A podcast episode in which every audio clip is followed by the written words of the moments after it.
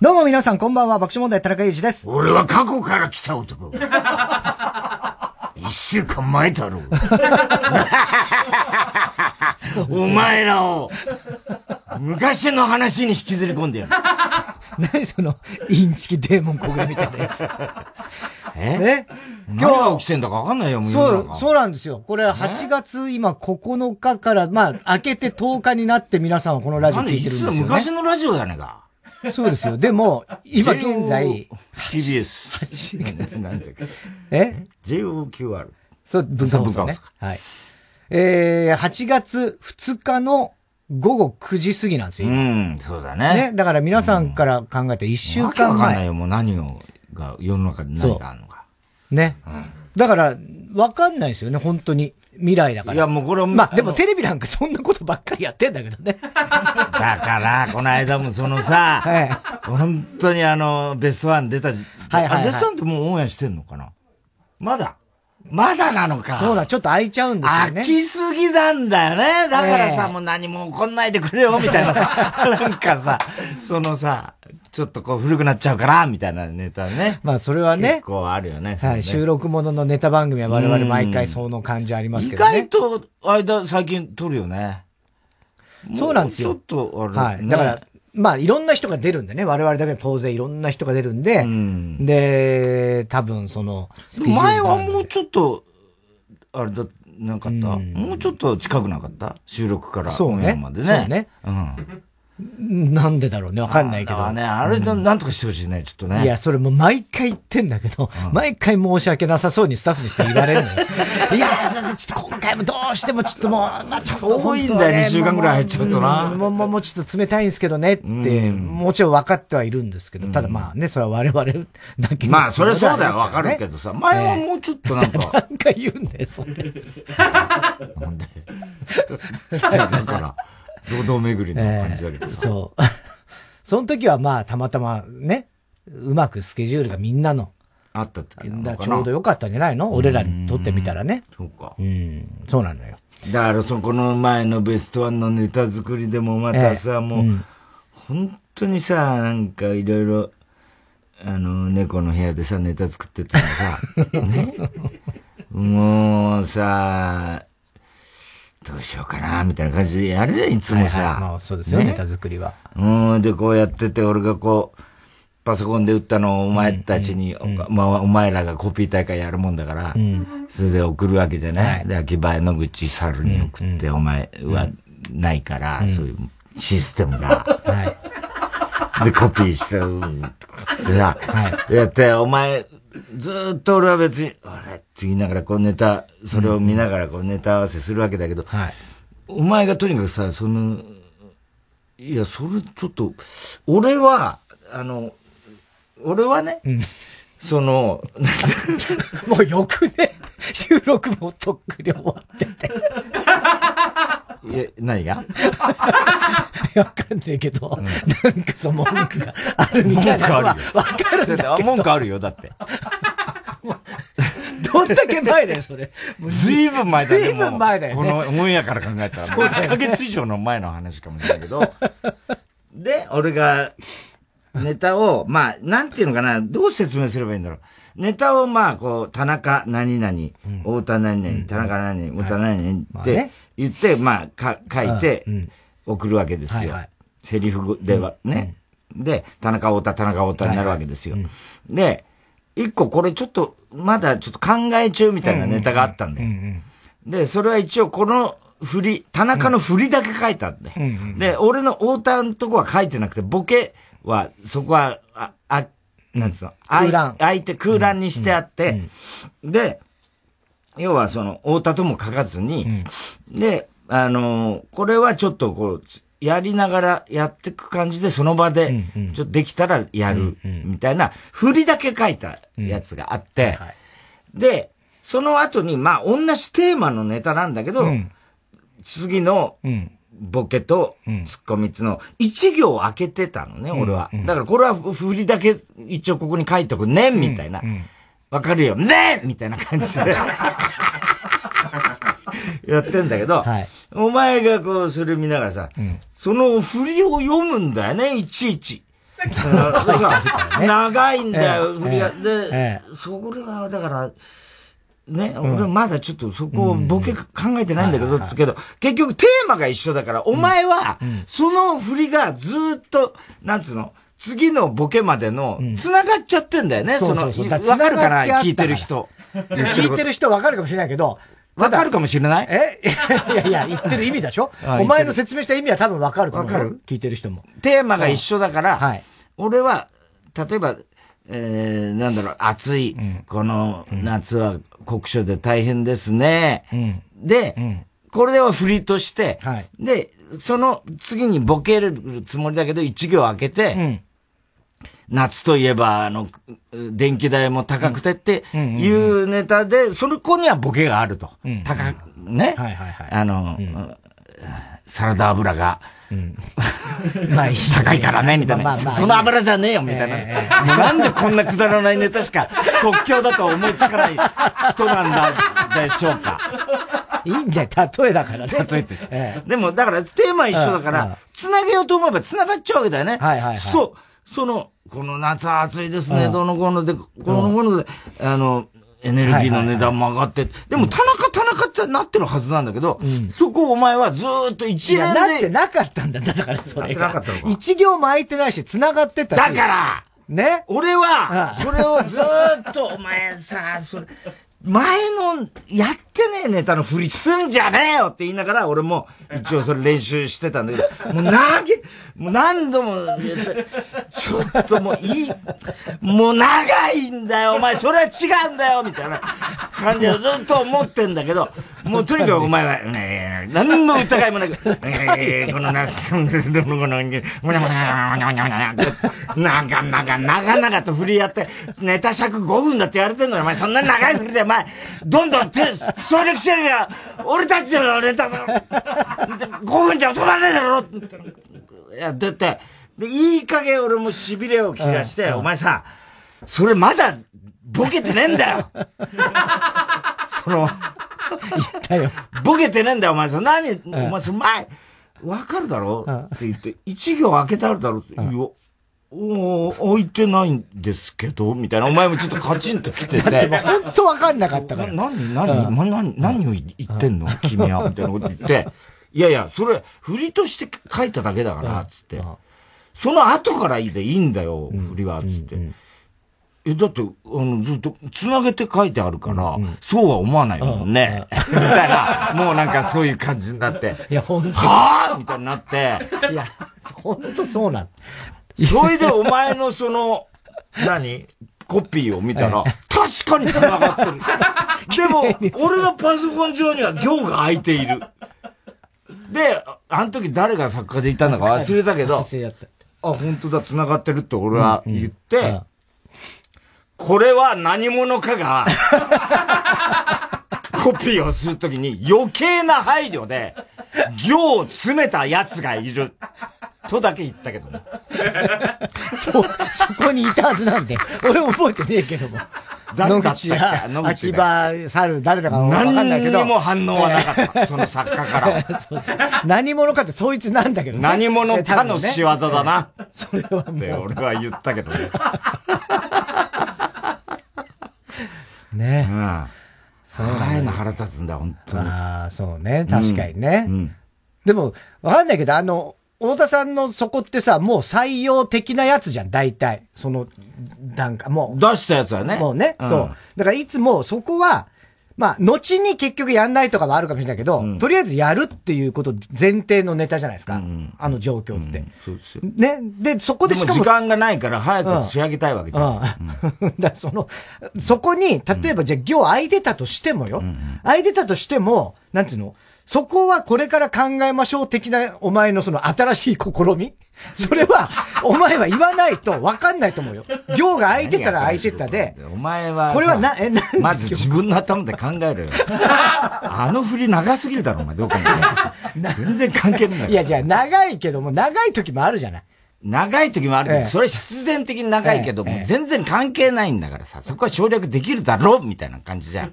こっちは。で、お前しかもさ、もうなんつうの、まあネタの中で、その昔の怪談話とどの頃っていうね、今の、ね、あれは違うと。で、その、まあ、なんつうのかな、そういうボケの中にあって、で、お前がそこ、またお前も本当にさ、ネタの中身分かってなくてやってんだなっていつも思うんだけど、いや次こうボケんだからそこは立てて言ってくんないと困るんだよみたいなさ、ね、それをさ、抜かしたりするわけで、で、練習してる時に、ちょっと待って、俺、ボケらんないそれじゃ、つって、幽霊ってね、幽霊っていうのはちゃんと立てて言ってくんないと、つって、言ったらさ、ああ、そうかそうか、とか言ってお前がさ、そうですね、昔は、幽霊そんな、揺れとか言ってましたよね、みたいなさ。そんな言い方してない。立てすぎだろ、いくらなんでも。それお前ボケだよ、お前それどう考えても。昔は揺れとか言ってましたけど、そういうさ。揺れだって。揺れって言ってましたって言ってたよ、お前、そういうふうに。それは立てすぎなんだよ、みたいなさ。もうさ、わけわかんないよね。そういうの。いつオンエアなのかなベストワンって。それで、ベストワンの時、結局時間なかったじゃん、練習する時間が。ね。で、お前も仕事がなんかあったんか知らないけど、俺はその日、本番の日ね、一日空いてた、一日空いてたとか、ベストワンだけだったじゃん。ところが、お前、県民賞かなんかあったろ？それでさ、前の日にさ、やってさ、とっとと帰ったじゃん、俺まだやりたかったのに。お前、もうとっとと猫の部屋から出てったじゃん。いやいや。うん。プレイボーイの後でしょ？プレイボーイの後ちょっとやったじゃん。やったよね。やったじゃん。で、もうちょっとって思ってたけど、だって当日できないんだからって、俺は。ね。普通だったら当日の昼間うち来て、猫の部屋でやるんですよ。だけどそれお前なんか県民賞気取りだから。気取りじゃねえ。もうな、身のもんた気取りだから、すっかりさ。いや、しょうがない、それはね。しょうがない。しょうがないから、だから、その前の日やりたかったけど、まあお前とっとと、帰って、もういいね、これで、みたいな感じでさ、帰ってくじゃん。しかも、お前あの部屋から出んの、俺が最後にしないでね。なんだよ。いいじゃねえけど、俺客なんだから。それはダメだよ。普通先に出んのは俺じゃない。違う。いや、違う。違う。俺が先に出る。そしてお前が鍵を閉めて、鍵を持って来い。それはお前の鍵なんだ。お前が、俺の鍵じゃない。あれは、みんなの鍵であって、ね。お前の家の鍵。お前は内田裕也にでもなったつもりか。ロックだぜ、みたいな。鍵変えちゃって。鍵変えちゃって。変えちゃってな。ね。それで、結局、お前いつも先に出ようとするから、あの道遅くなってるじゃん。そこで、ここ詰まるんだよ。俺は後から追いかけてさ。ドアの内側にさ、猫用のさ、ちょっとなんつうの、こう止まり。バスケットみたいな。そうそう、止まる猫がね、登れるようなやつがあるから。余計出口が細くなるんだよ。細いのよ。細いんだよ。そこへお前は無理やり先に行こうとするから、俺が後から追っかけてそこを割り込むみたいなこといつもなるじゃん。なってないよ。この間そうだったかもしれないけど。で、とにかくお前はね、スッと出れるんだよ。なんだか知んないけど。俺はパソコン開いてて、こっちにアダプターがあって、そっから電源引いてたりするから、お前がもう、なんか知んないけど、もう、じゃあ、あとは、とか言いながら、もうすぐ、もう、パーってリュックになんかパーって入れて、スッと出ようとするじゃん。お茶とか全部あってさ。いや、そう、俺、毎回やってるじゃない。うん。お菓子だ、ね、そのお茶とかなんとか、俺とか秋葉とかがさ、二人でこう運ぶわけだけど、それはそうだけど、俺をとにかく先出せよ。俺はもうパソコンをやってしまってる間に、お前どんどんスタスタ行こうとするっていうさ、もうさ、それダメじゃん。ダメじゃない。ダメなの。わかったよ、じゃあ。わかったよ。それでお前はいつまで経っても俺の鍵と家の鍵を、区別できないな。どういうこと？この鍵どこ置いとけばいいの？それは家の鍵だから、お勝手でしょみたいな。本当わかんないの。ほんとわかんないな、あのルール。それは俺の鍵だから俺のとこ持ってこいよ、みたいな。あのルールは何よ。ルールって俺が常に持ってる鍵なんですよ。これこれこれ。見せ、ここに置いてくる。これですよ、これです。これね。これね、これが置いといてくる。これが俺の鍵です。この感じね。これは何？これは俺の鍵です。お前のだから、これがもし刺さってた場合は、俺に戻してお前に本人に渡すだね。そういうことです。で、もう一個。もう一個のやつは、別のやつね。勝手口のところに、家政婦さんが使うんで、勝手口の定位置に置いてください。それいつもお前は、これはどこに2点3点してんだよ、その場所も。よくわかんねえけど。それも2点3点してません。2点3点してんの。定位置は定位置です。だから、最初に俺が教わった定位置は、裏の裏の裏だった。裏の裏。そこでいいんですよ。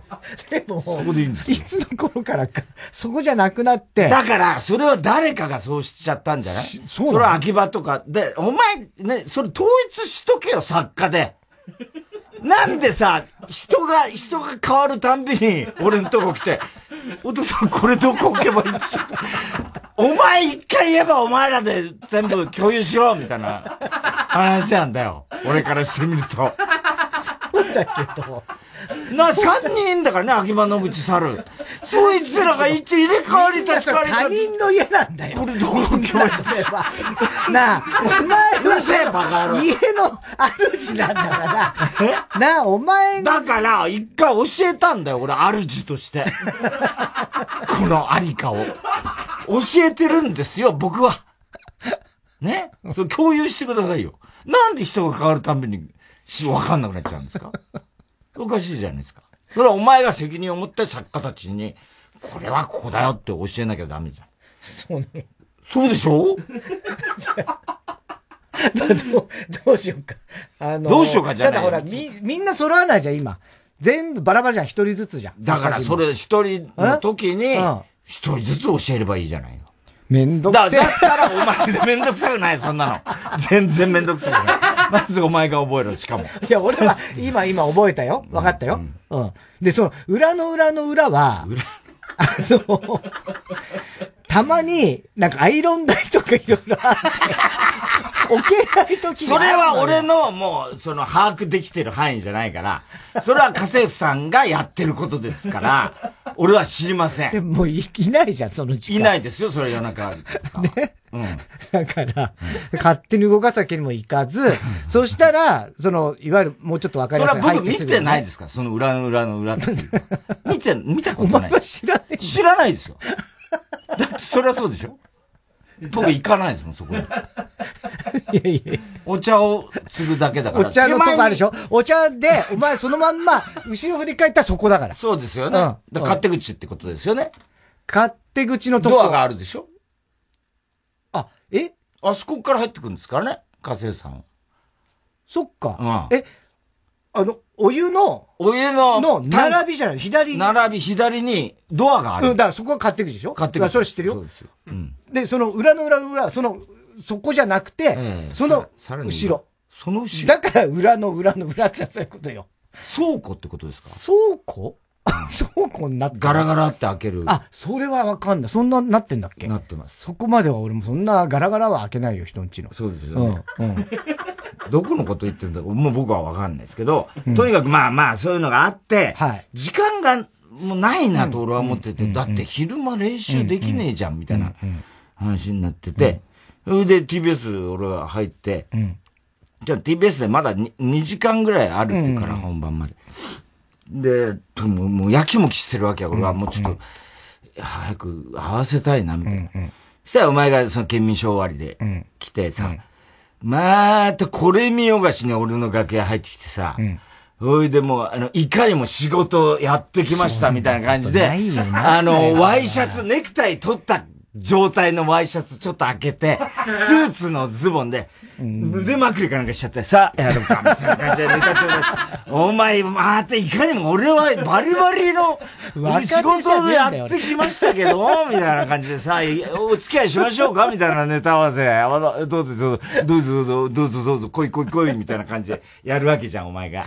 で、まあそこで3回ぐらい合わせてさ、それでもう、そろそろじゃあメイクしなきゃみたいんで、ね、マネージャー、じゃあ、メイク、そろそろちょっと、先にじゃあ田中さんメイクって言って、お前がお前の楽屋行って、で、俺はこう、お前のメイクが終わんのをこう、まあ、着替えして、しばらくして、まだ終わんねえから。で、結構お前が時間かかってさ、で、上原がさ、すいません、ちょっと今、まだ、田中さんメイク、なんで、ちょっとお待たせしてすいません、つって。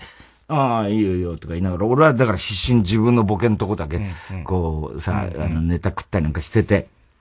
で、やっとだったんだよ。俺もじれったくなってるから。やっとお前の今田中さんのメイク終わりましたんで、メイクさん来ますから、つって。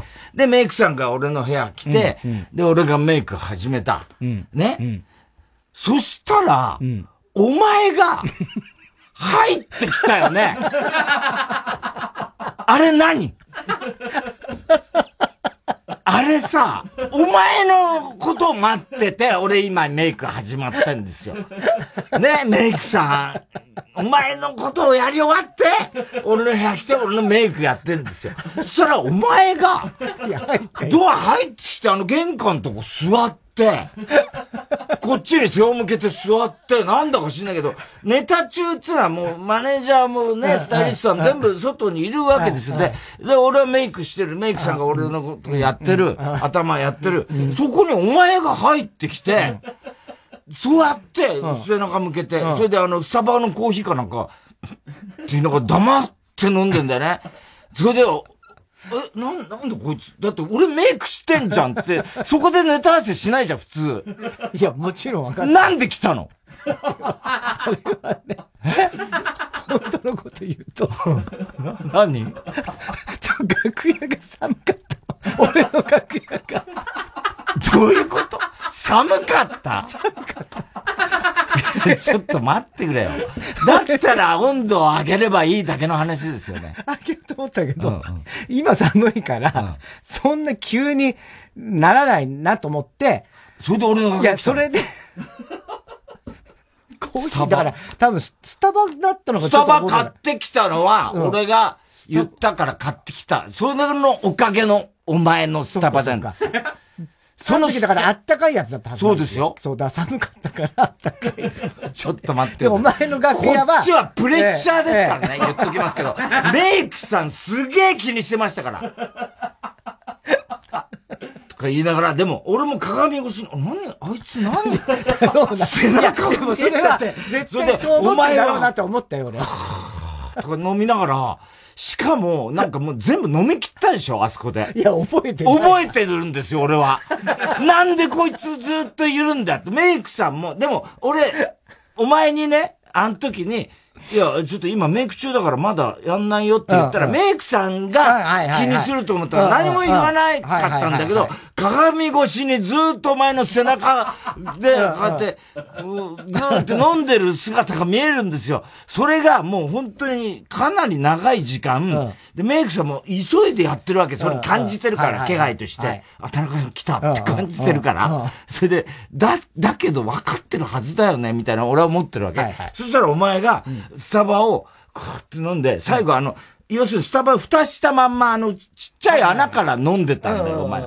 最後、もう、パッて鏡見たら、もうお前直角に、スタバをなんか、直角にして、もう最後、もう骨の髄まで飲んでやるみたいな感じで。残るのよ。直角にして何度もこうやって振ってんですよ。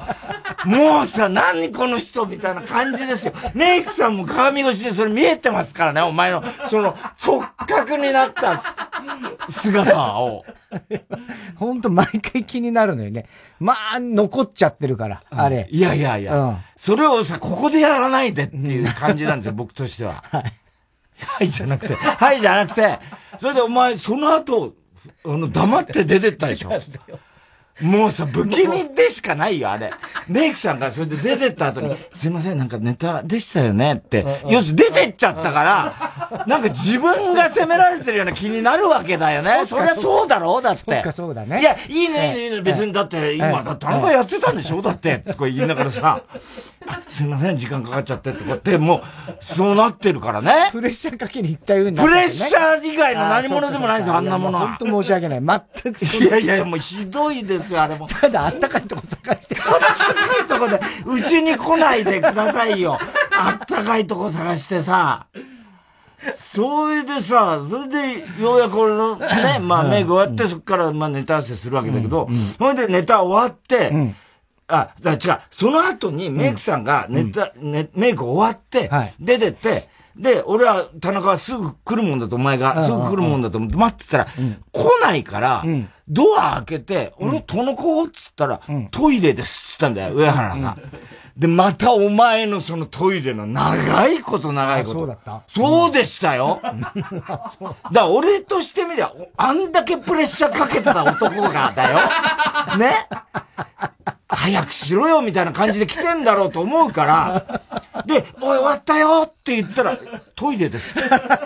ちょっと待ってよって感じなんですよ。そうだったね。その後ずーっと待ってましたよ、僕は。君の帰りを。君の帰りを待ってた。待ってました。そうだったか。ねえ。いや、全然、だからその時のトイレは全く覚えてないね。覚えてない?いやいや、そのお前に学会行ったら覚えてるよ。スタバの。トイレは覚えてないんだ。覚えてない。あの後トイレ行ったんですよ。そうなんだ。それで、ネタ終わった後、AD が、あ、じゃあ、こっちでちょっと写真だけ撮りますって言った時に、またいないんですよ、お前が。俺ずーっと一人で待ってて、写真の場所で。田中ってさ、トイレです。まーた長い。なんでこのタイミングで行くのみたいなさ。もうネタ終わり、パッと写真撮って終わりじゃない。いや、そうなんだけど、ネタ終わってトークがあったんですよ。トークあるね。で、トークのコーナーが結構あって、で、俺は途中からお腹痛かった。やばかった。ちょっとやばいなって、早く終わんねえかなと思いながらやってたんですよ。ね。で、やべ、うんこしたいけど、でも当然できない。ね。今田耕司と鶴瓶師匠と、ね。で、おぎやはぎと我々でトークコーナーで、で、まあ盛り上がり。で、結構もう、なんていうの、まとめみたいなカンペとかが出てて、それで、本当だったら今田が、はい、ということで、どのこので、以上、トークコーナーでしたってみたいなカンペが出てるんだけど、そっからが、で、あ、そろそろ俺行けるかな、トイレって思ってたら、そっからが泣け俺もう今だもんね、話もう好きだから。楽しくなっちゃって。ね、それで、俺はまあ、適当にね、こう、笑いながら話は、なんて言いながら、でも、やっべえなと思ってて、ね。そしたらさ、で、やべえと思ってたら、また言わなきゃいいのにと思ったのが、鶴瓶師匠がうんこした話。27時間テレビ。ああ、ね。27時間じゃない。昔のテレ東のたけしさんと今田東野がやって、丹波さんの家の、そうそう、ああ、そうか。そん時の話をしだして、うんこしたくてやばい時に、うんこした話とか、もう、わあ、最悪とか思いながら、俺は聞いてたんですよ。そう。それで、で、やっと終わって、ようやくいけると、ああ、よかったと思って、で、終わって、もうマイク取って、ちょっとトイレ行ってくる。つって、バーって。それで行っちゃったんですよ。それで行っちゃったんですよ。相当待たされました、あの時も。うん、申し訳なかった、それは。やばかった。本当に。傍若無人ですよ、振る舞いとしては。こっちからしてみる。そうだね。本当に。そうだね。そうだったんですよ。大変ですよね、でもいろいろね、まあ。で、俺最近もう銃をさ、捨てたんですよ。あ、ね。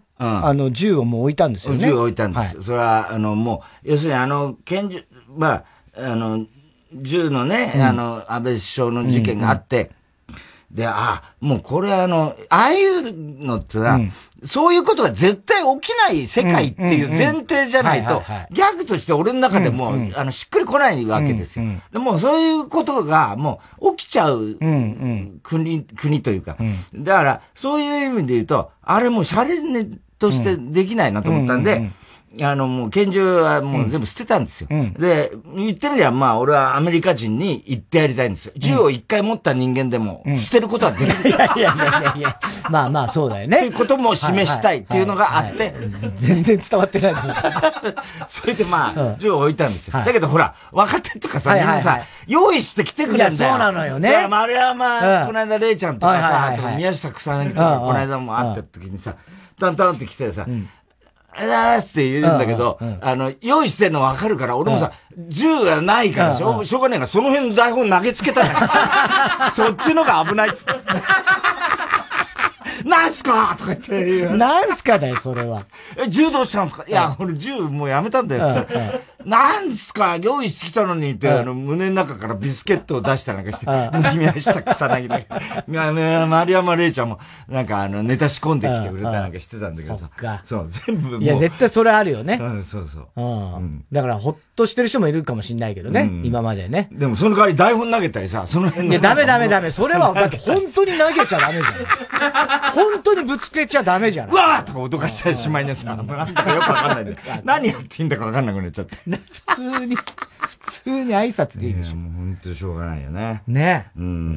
だそう考えたら、カート・ボネガットがエッセイで、書いてたんだけど、あの人は、何でもそのコメディに、もう子供の頃からラジオでコメディを聞いていて、とにかく自分はその、末っ子でね、あの人ドイツ系の移民なんですよ。で、何でも、ギャグにする、コメディにするっていうのが、もう自分、笑いというものに対してはすごくあって、ただこの世の中でね、2つだけね、コメディにできない出来事がある。それはアウシュビッツとケネディ暗殺だって書いてあったんだよね。まあそれはどういう意図でそう書いたのか、ボネガットがね、それはわかんないけど、もちろん、ナチスのことなんか茶化してるんですよ、散々ね。それで、自分はドレスデンの爆撃にあったこととかもあるし、それはアメリカによってだけどね、それとか、ケネディ大統領のことなんかも散々茶化してるんですけど、そういうふうに書いてたのをふと思い出しましたけどね。ねえ。まあ急に、哲学的みたいな感じになってますけど。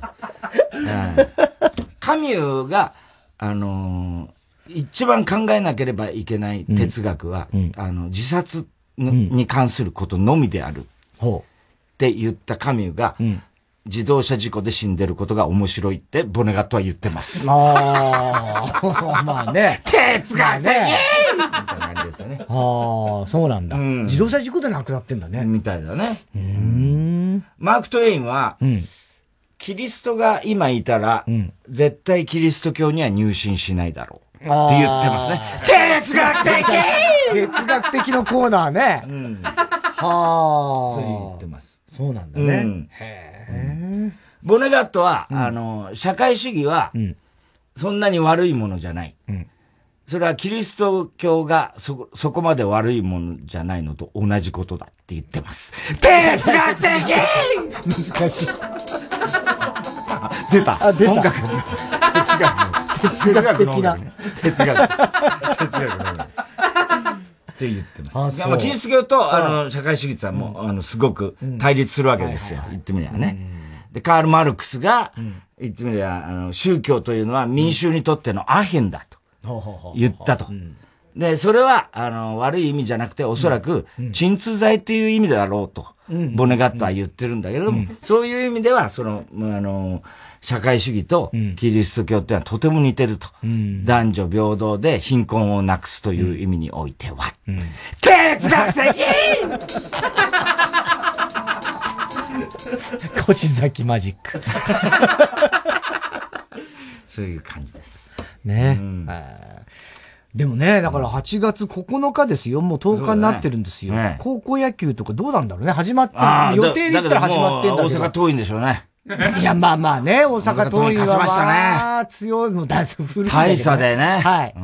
履正社と戦ったのかな、決勝は。もう前の話題になっちゃうよね。そうだね。ね。だから、もうこれはもう無理よ。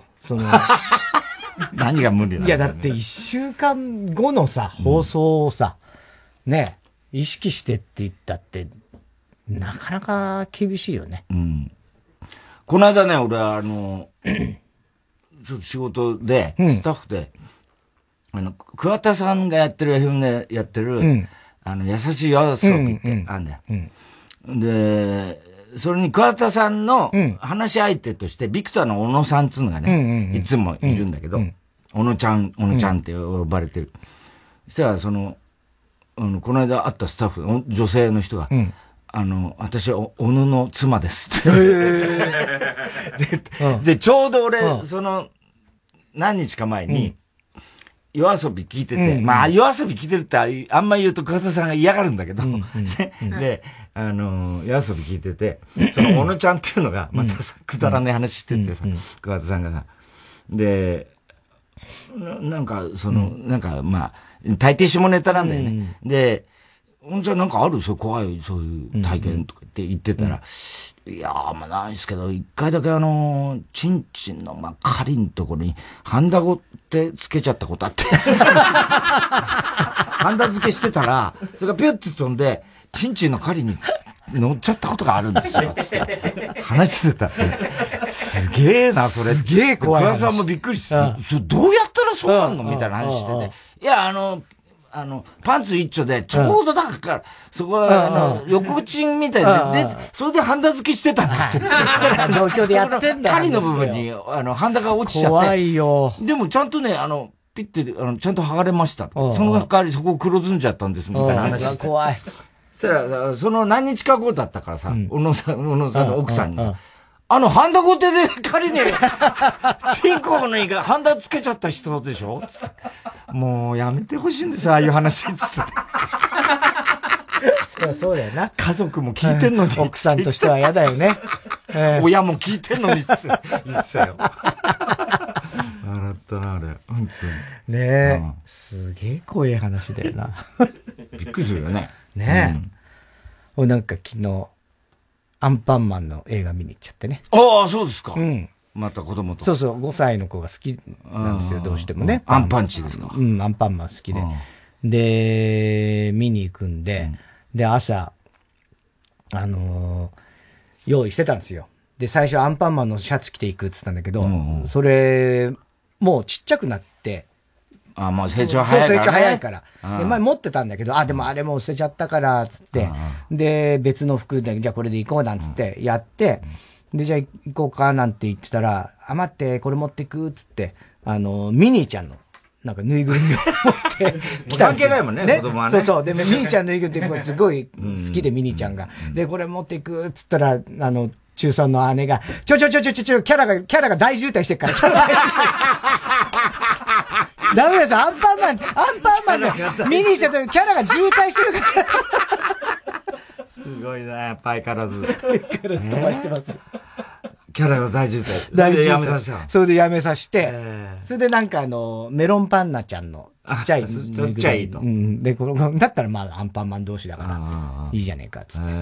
で、それで持って行きました。確かに、だからディズニーランドとか行ったら、どうなの？あんま持ってったらあんま良くないんでしょ？何が？別のキャラを。あ、いや、別にそれ、まあ、持っていく人は滅多にいないと思うけど、うん、でも別に持ってったからって、じゃあキティちゃんのぬいぐるみ持って、うん、ディズニーランド行ったからって、うん、別に、なんていうの？なんでもないでしょ、そりゃ。ただ、周りの人で、しないでしょ、それ注意したら相当大問題になると思う。天敵じゃん。いや、だから、そう、ないし。そんなこと、いやいやいや、そんなことはないです。ああ、そう。うん。動物的にはさ、だってさ、あんま相性よくない。いや、まあ、そうだけどね。あんまりだからそのネズミとか猫とかっていう感覚ではない。ではないでしょ。わかるよ、ね。それはわかりますけど。中リーサの YouTube っていうのがすっげえ面白くて、うちの奥さんがすげえ面白くよく見てんだけど、で、この間見たのがなんか、ディズニーランドに行ってきましたつって、でもいろんな、今お土産もほらネットで、なんか買うみたいで、いろんなの買ってきましたーつって。で、今日はね、もうずっと待ちに待ったね、もうネズミのね、ツートップがいるところに行きますよみたいな。ずっと言ってんだよ。まあ、マウスだからね。いや、まあそうだけど、ね、別にディズニーランドに行ってくるでいいし、別にミッキーでもさ、ミニーちゃんだって別にいいんだけど、ネズミのツートップが。中井さん面白いよ。すげえ人気あるらしいよ。そうなの YouTube が。ね。はい。ということで。それではそろそろ参りましょう。火曜ジャンク爆笑問題カー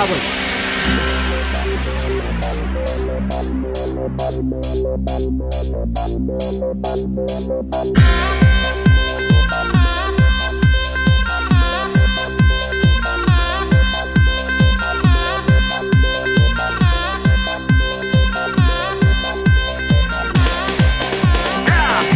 改めましてこんばんは、松本働く一です。太田です。今日の放送は1週間前に収録しているものなので、お天気のことはいろいろお伝えできません。まあでもおそらくね、すごい暑い日が続いてるとは思います ね。はい、水分補給はね、忘れずにね、もう熱中症は注意してください。もうこれはまあ多分そんなに違わないと思いますよ。はい、もし明日の予報が雨の場合、傘忘れないようにお気をつけください。そりゃそうだ、ね、だって言えるよ、いいようですよね。明日の予報が雨だったらよ、うん、ね、台風とかもね、もしかしたらそうそう、だからこのシーズンはね、あるかもしれないからね。私もね、何年か前にそれこそ宮古島に夏行って、あー、ずっと台風だったら、前のなっちゃんと夏美と行った時、いや違う違うか、まず言うなでしょ。まずこうオンエアにマラソンウーバー乗せるなね。はい、前の奥さんがどうのぐらいはまだいいけど、名前を今言ったから、それは絶対あると思う。一般の人ね、しかも違うしね。違うね。ウェンツと言ったの。え？違うウェンツとも前言ったけど、その今言った話は家族と言ったやつですよ。子供も一緒に。台風で大変だった時もありましたね。で、本日は夏の新コーナー祭りと題しまして、先々週に告知した新コーナー3つを同時にスタートいたします。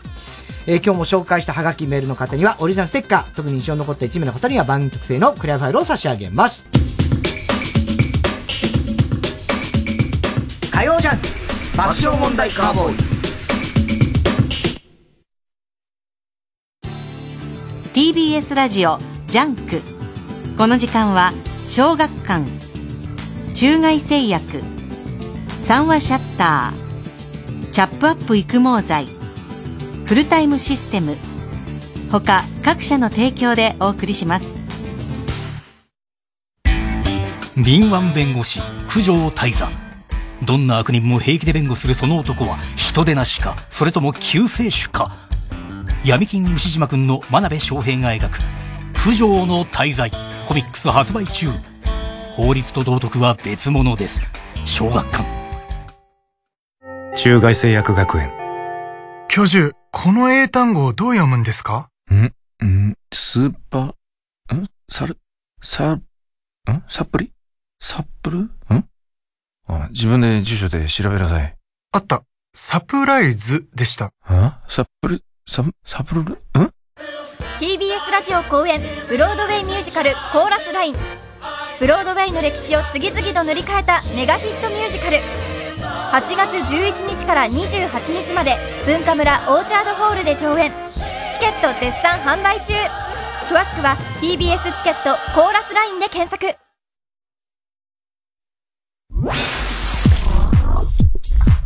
火曜ジャンク爆笑問題カーボーイ。育毛の父、チャップアップ、チャップアップ育毛剤。薄毛に悩む皆さん、諦めないでください。育毛と発毛促進効果のある有効成分を独自監修で配合。ウェブ売り上げNo.1の育毛剤、育毛の父、チャップアップ。オーナーさん、すいません、ちょっとだけいいですか？田中さん、どないしたん？いやー、ほんとこれだけ言おう思ても、お願いしますわ、オーナーさんも。いや、もうほんまにこれだけなんです。なんやの、こんな夜中に。いや、もうそういうことじゃないんです。はい。もうほんまお願いなんです。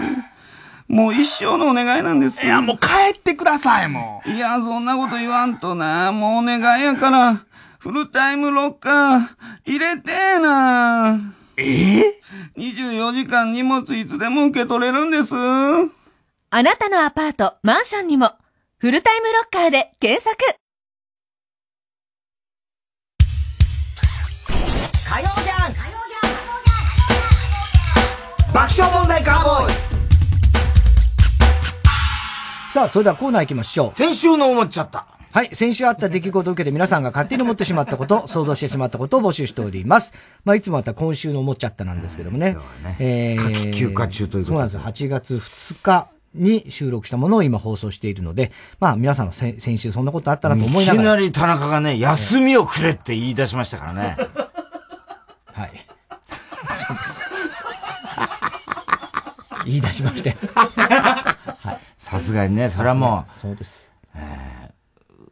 当社としてもやっぱりね、働き方をいろいろ考えなきゃいけない。そろそろ田中も年だし、まあ幼い子供もいるから、はい、ということで、もうなかなかね一緒に旅行なんてね行ってくれる年でもなくなってきますからね、だんだんね。今これどうしてんでしょうね、田中は。今どうしてんだろうね。まあ計画ではまあまああの辺にいるかなとは思ってるんですけども、ね、まああんまり特定はしないですけどもね。おごりですか。いやまあそれはもういないですね。あ、もういないですか。はい。それはもういない。主ですからね。本当さ、なんで、いや、まあ、これから行くんだったらあれだけど、もういないんでいいですけどね。おごおりの主ですからね。主ではないんだよ。ラジオネーム、刈り上げさん。太田さん、寝室のベッドに、イエスセックス、ノーセックス枕を置いている人。イエスの枕だね。イエスの枕だね。イエスセックス、ノーセックス枕を置いている人。こんばんは。ロコ・ソラーレの、吉田ちなみさん結婚。あ、そうなんだ。で、思っちゃった。はい。もし吉田さんが記憶喪失になったら、ここはロコ、私ソラーレ。って言うと思う。覚えてんじゃねえかって。覚えてるね。覚えてるだろ、お前。ロコ・ソラーレだけは覚えてんだね。さすがね、そこはね。ラジオネーム、バナザードアップショー。太田さん、ファルケンボーグの剛速球をチンコで打ち返す人。いや無理。ファルケンボーグってピッチャーです。ソフトバンク。もう、今はもういないか。アカデミー賞受賞式で平手打ち騒動を起こしたウィル・スミスが、謝罪動画を公開したというニュースを見て思っちゃった。もしもウィル・スミスがケアレ・スミスという名前だったら、ロケ入り時間を間違えて遅刻したり、簡単なセリフを読み間違えたりと、軽率なミスを何度もやってしまい、全く売れてないと思う。ケアレスミスって、その時点で名前がダメだろ、もう。ケアレスミス。ケアレスミス。ケアレスミスです。使えねえな、こいつ、みたいな。最初に分かっちゃうね。ね。日向坂46、上村ひなのさん爆推しネーム、ボブサップ。太田さん、田中さん、こんばんは。はい。フジロックでクワマンが、鈴木雅之とラッツ&スターの曲を披露、というニュースを見て思っちゃった。盛り上がったらしいね。もしクワマンがネット通販を置き配で頼んだら、すぐに盗まれちゃうと思う。盗まれないだろう。盗まれちゃうからよくね。クワマン。ねえ、すごい良かったっぽいね。ねえ。あれ、病気だったんですよね、クワマン。クワマンさんね。クワマンさんね。よかったね、でもね。ねえ。フジロックも相当盛り上がったですか？いや、越崎がなんか見たらしいですけどね。で、ネットでね。ネットで見たらしいですけどね。すごかったって、やっぱもう。誰が出たの？街に。あ、他はわかんないけど。スカパラとか。あ、スカパラとかか。そりゃ盛り上がるよな。で、マーチン出てきて。フェス行きてぇなぁ。なんだよ、行ったことねえだろ、お前。フェス行きてぇ。嘘つけ。ラジオネーム、キキキキ。映画ジュラシックワールドシリーズの最新作が公開で思っちゃった。恐竜が落語家になったら、氷河期怖いっていう落語をすると思うよ。どういうことなんだよ。いねえだろ、だから。それで今。氷河期があったから。いないだろ、って言うのよ。お前何が怖い？俺は氷河期だ。よくわかんない。なんだよ、その落語は。ここでいっぱい。氷河期が怖い。恐竜の方が怖いわ。ラジオネーム、バナザードアップショー。太田さん、ファルケンボーグの剛速球をチンコで打ち返す人、こんばんは。ジョニー・デップが制作した絵画が、ロンドンの画廊で販売され、わずか数時間で、780枚が完売し、約4億8000万円の売り上げを記録した。へぇー。またよく書いたね、こんなに。ねえ。というニュースを見て思っちゃった。ジョニー・デップって友達数人で遊んでいて、その中の一人が、ちょっとコンビニに行ってくるわと言ったら、コンビニ行くの？じゃあ悪いけど、ジョニデにコーヒー買ってきてくんないと、自分の買い物をお願いすると。ついでにそう。ジョニデさ、ジョニデにコーヒー、ジョニデにコーヒー買ってきてくんない？もうジョニデニって自分にみたいな。こいつそういうやつなんだみたいな。自分のことね。ジョニデって言っちゃうね。ジョニデは、みたいな。お前とジョニデはね、なんつって。ラジオネーム、大体和音。エアロスミスを見て思っちゃった。もうよくどこで見たんだろうね。エアロスミスが眼科のお医者さんだったら、診察に来た人の物もらいを見て、あー、don't wanna close my eyes だねーという物もらいだねーって don't wanna close my eyes 宛先です。郵便番号 107-8066 火曜ジャンク爆笑問題カーボーイ。メールは爆笑@tbs.co.jp。 今週の思っちゃったの係までお待ちしております。火曜ジャンク爆笑問題カーボーイ。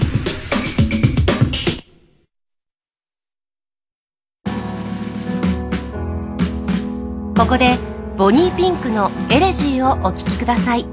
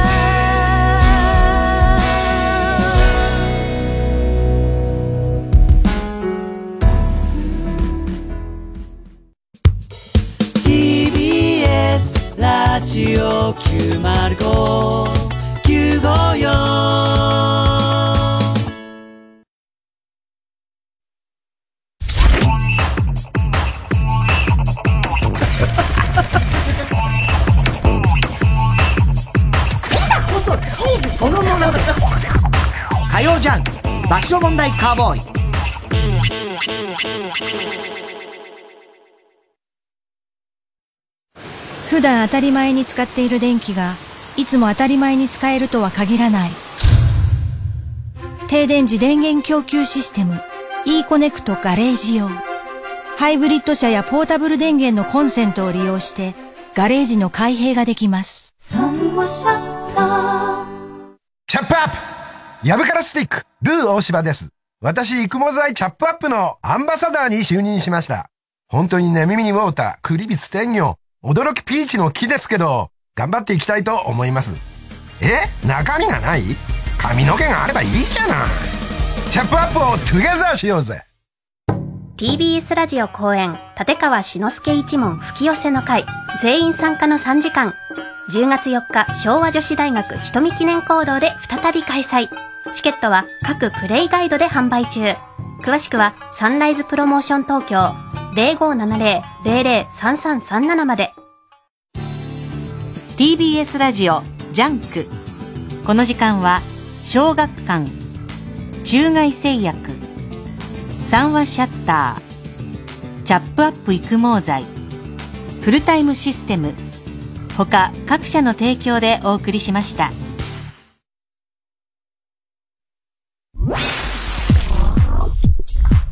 火曜ジャンク爆笑問題カーボーイ。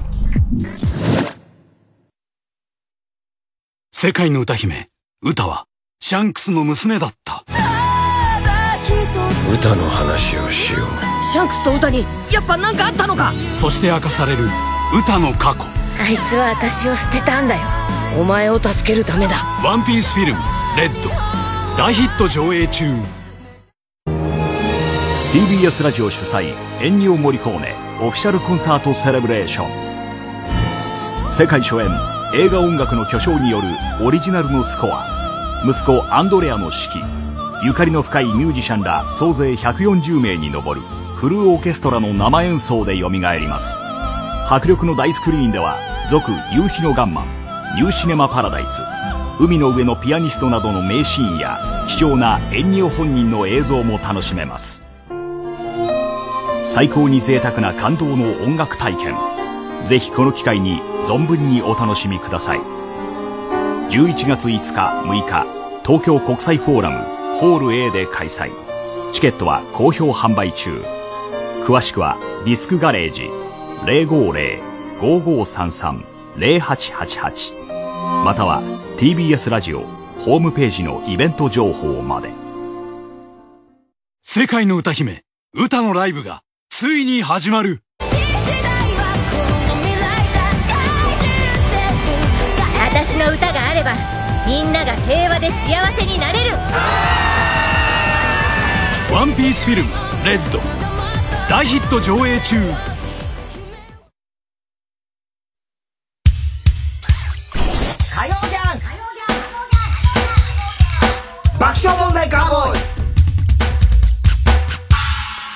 さあ今週は夏の新コーナー祭りと題しまして新コーナー3つスタートします。では小田さん、まず1つ目はボーダー越えちゃえばいいじゃん。はい、かつて悩んでいる結城まおみさんが救われたという田中のアドバイス、ボーダー越えちゃえばいいじゃん。このコーナーではボーダー越えちゃえばいいじゃんの一言で変われたという人々のビフォーアフターを募集するというコーナーでございます。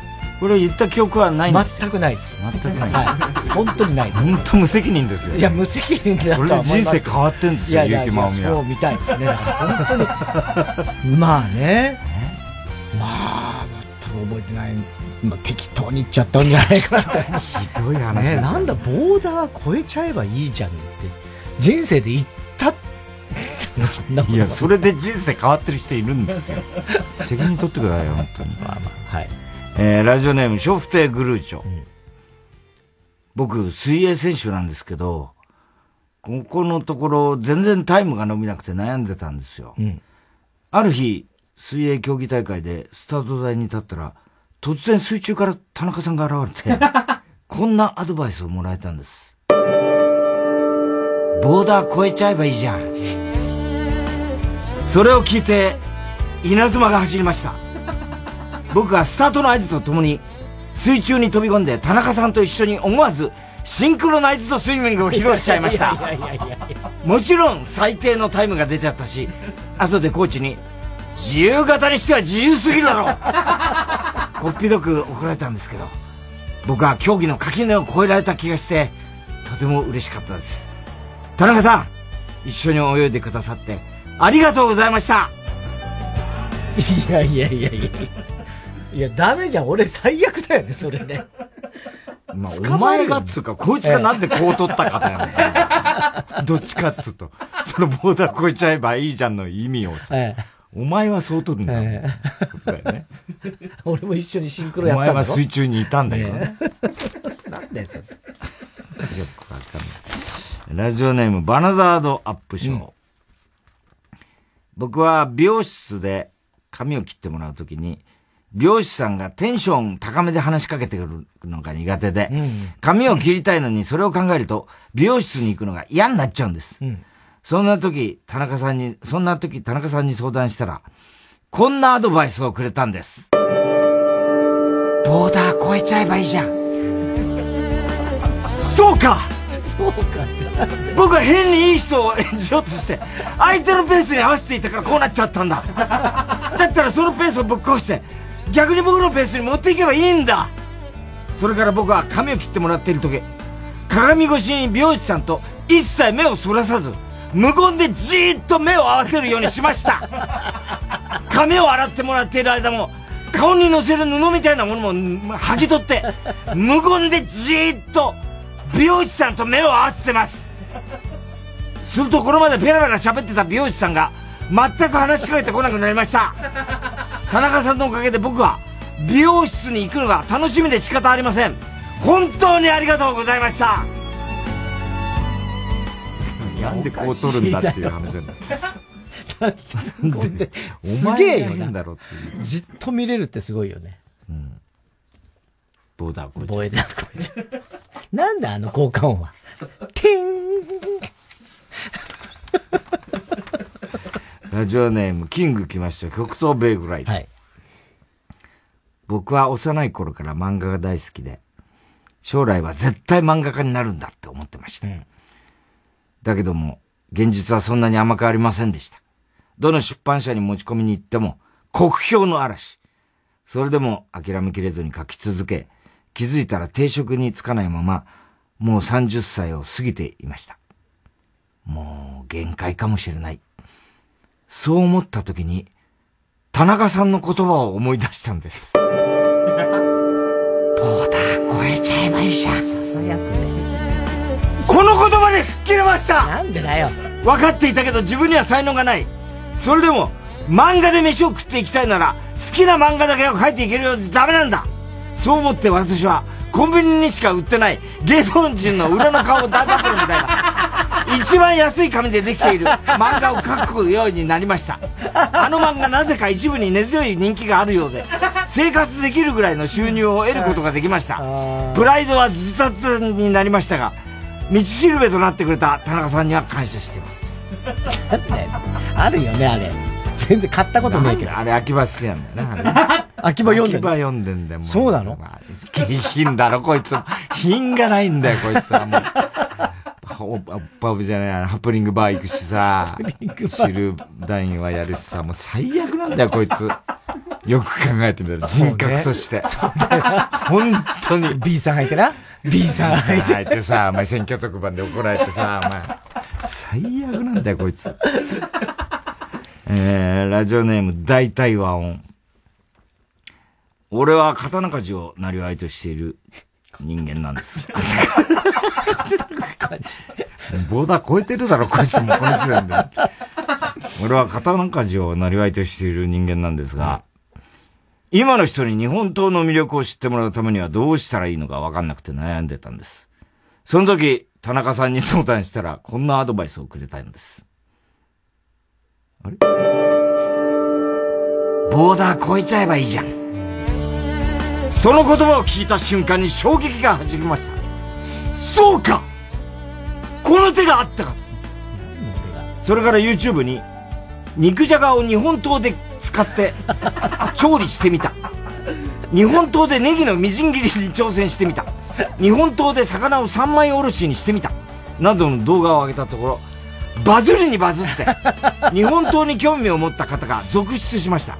その結果俺を含めた周りの人たちが大怪我に見舞われて毎日のように病院に通っていますがとても満足しています。田中さんには感謝してもしきれませんね。しきれませんね。誰にしゃべってんの。ダメだろこいつ。周りね怪我だらけになっちゃって、ペンネーム今に見てろドッカーン、うん、私は爆弾処理班なんですか。よく赤を切るか青を切るかという二択に直面することがあります。ドラマの世界ね。一体どっちのコードを切ればいいのか。悩んだって答えが出るわけじゃありませんが、それじゃしょうがないじゃんね。私はいつも迷ってました。そんな時田中さんに相談したら、田中さんはこんな言葉で私を勇気づけてくれました。ボーダー越えちゃえばいいじゃん。その言葉を聞いて私の迷いは吹き飛びました。そうか！どっちも切ってしまえばいい。そして私は爆発しました。何度も何度も爆発して、何度も何度もアフロになりました。けれど今の私には何の迷いもありません。田中さんの言葉を胸に、私は今日も爆発します。すげえ。いいじゃねえか、じゃあ。大丈夫なんじゃない？爆発しても大丈夫なやつなんだから。爆弾処理班、そういうやつらじゃないよね。絶対違います。ラジオネームバナザードアップショー、うん、僕はホラー映画の監督をやってるんですけど、ホラー映画ってなんとなくパターンが決まってて、ありきたりな内容になっちゃうんですよね。それでずっと考えてるうちに面白いホラー映画を撮る自信がなくなっちゃったんです、うん、そんな時田中さんに相談したらこんなアドバイスをくれたんです。ボーダー越えちゃえばいいじゃん。そうか、僕は型にはまりすぎてたんだ。そこで僕は次に撮った作品で男気があり正義感が強いイケメン、そしてそのイケメンと最終的に結ばれるであろうヒロインの女性を真っ先に殺人鬼の餌食にしましたそして序盤でセックスをしてバカ騒ぎをしているバカカップルを最後まで生き残るようにした映画全くヒットしなかったけどなんだか僕自身は殻を一枚破ることができた気がして爽やかな気分です。いや面白い。田中さん相談に乗っていただき本当にありがとうございます。見たい見たい。これは面白いアイデアだよ ね。ああ、これ実際ちょっとあったら面白いだ、ね、あったら面白いね、うんうん、ネタバレしないで見たら面白いね。面白いよね、うん、絶対こいつら殺されるね全然死なんでそいつら主役だったんだみたいな ね宛先郵便番号 107-8066 火曜ジャンク爆笑問題カーボーイ、メールは爆笑@tbs.co.jp、 ボーダー越えちゃえばいいじゃんの係までお待ちしております。TBS ラジオ今週の推薦曲です。木梨の会で結成した山本里奈、篠原里奈、近藤佳子、 TBS 女性アナウンサー3人のユニット、レディオ954、曲はもうすぐ秋ですね。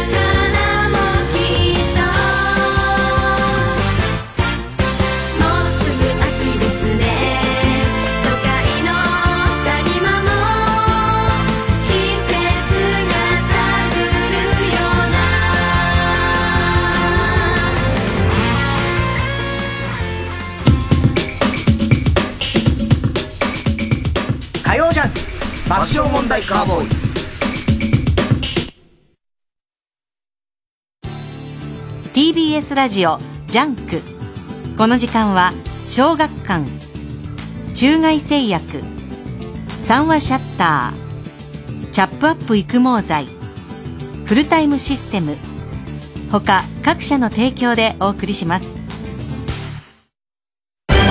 問題です。史上最も有名な絶滅動物、ドードーが絶滅した理由は、1、狩りの対象になった。2、食料として大量に捕獲された。3、移住者の家畜の餌となった。答えはコミックス絶滅動物物語で、小学館。結成20年を迎えたコーラスグループ、フォレスタの特別公演開催決定。 TBS ラジオ公演フォレスタコンサート結成20年スペシャル in 新宿は12月7日新宿文化センター大ホールで開催します。詳しくは TBS ラジオのホームページイベント情報をご覧ください。火曜じゃん爆笑問題カーボーイ。夏の新コーナー祭り、続いてのコーナーは絵本のコーナー。はい。絵本にならなそうな日常にタイトルをつけて絵本形式の文章で送ってもらうコーナーでございます。なんかのどかな。まあね、絵本ですからね、そういうのどかな感じね。じゃないゆっくりゆったりした気持ちになる感じだね。いい感じじゃない。いい感じ？はい。いい感じだね。ねえ。見てごらん、ほら。あそこ見てごらん。どこ見んだよ。トンボだよ。ラジオネーム、どうにもならん。うん。カバンの中には何がある？ワイワイガヤガヤ。スーパーで買い物中のゆうちゃん。何やら、キョロキョロそわそわしています。好きな人でもいたのかな。カゴの中にはお豆腐が2丁。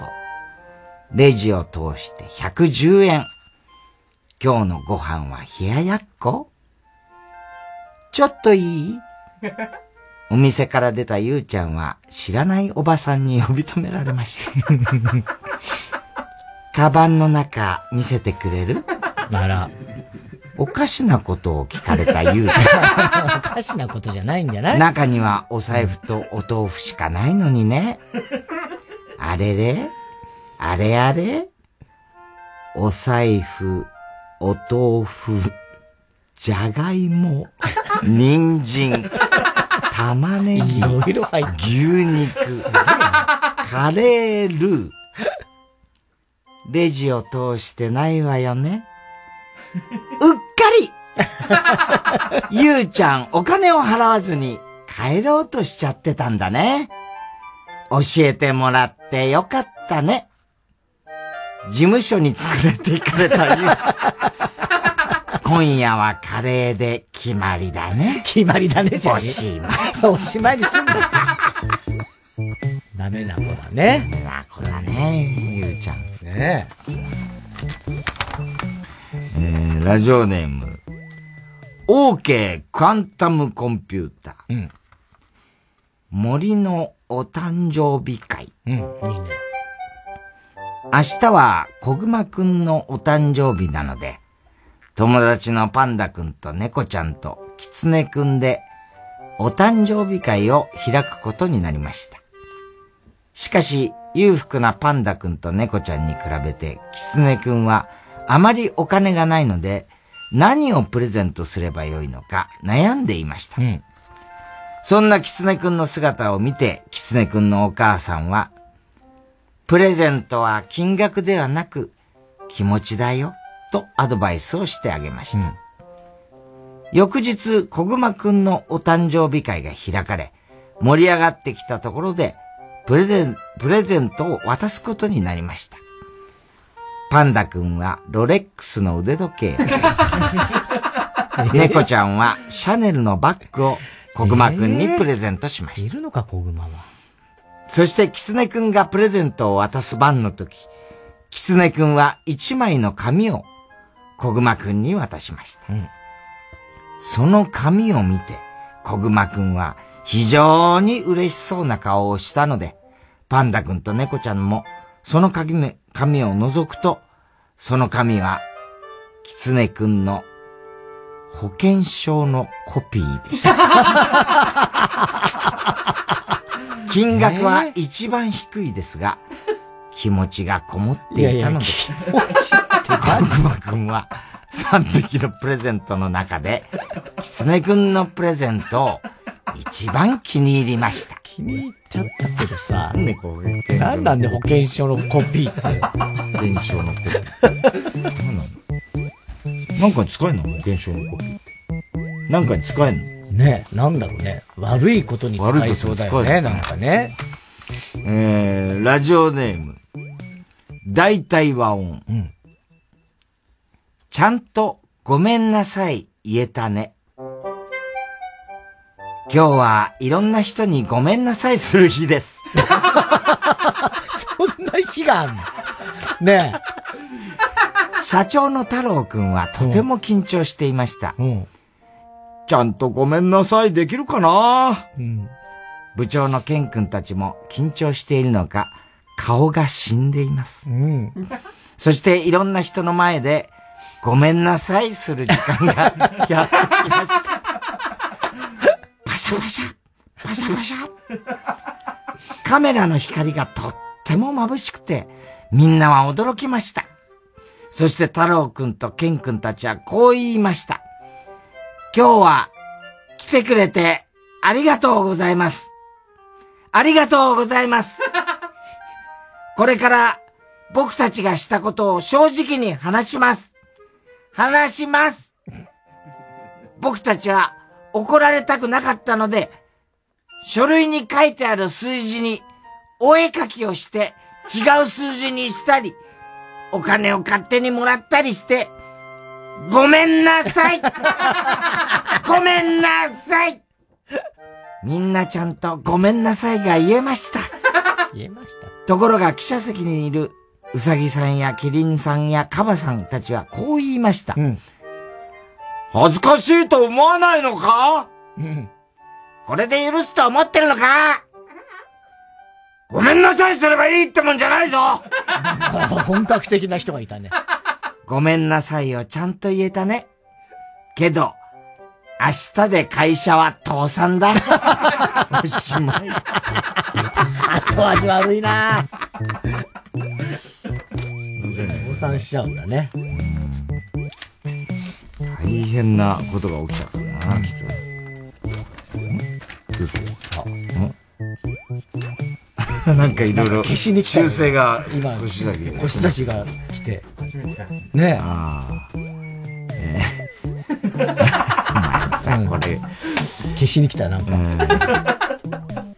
予備軍です。ラジオネーム。はい。予備軍ね。予備軍、覚えておくね。どこが消されたのかお前分かってた。タイトル。楽しいお食事会。うん。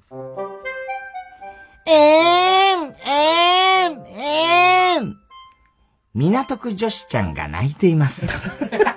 あれあれあれれどうしたの一緒にいた、色黒社長くんが尋ねました。いいねがたくさん欲しいの。港区女子ちゃんは誰が撮ったかわからない写真をみんなに見せるお仕事をしています。インスタ。今日はナイトプールに行った時のちょっとエッチな写真をアップしました。それでもいいねはもらえません。いいねがもらえないよ。港区女子ちゃんはますます泣いてしまいました。そんなことよりお食事会へ行こうよ。色黒社長くんが港区女子ちゃんを誘いました。麻布赤坂六本木。港区女子ちゃんは夜になるといつもそこにいます。行くよ。お友達も誘ってね。わかった。みんなを呼ぶね。ギャラ飲み、パパ活。港区女子ちゃんは今日もたくましいのです。たくましい。おしまいかい。なんだその色黒社長。なんだっけ、マッチングっていうのかな、ガーシーのやつなんつうんだっけ。アテンドか。アテンドね。ラジオネーム。大体和音、うん。何か変だぞ。パチパチパチチ。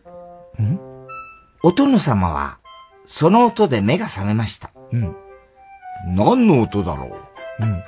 そう思いながらお殿様は起きました。うん。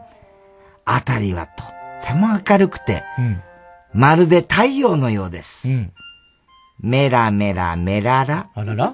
うん。お殿様は汗をダラダラと流しています。うん。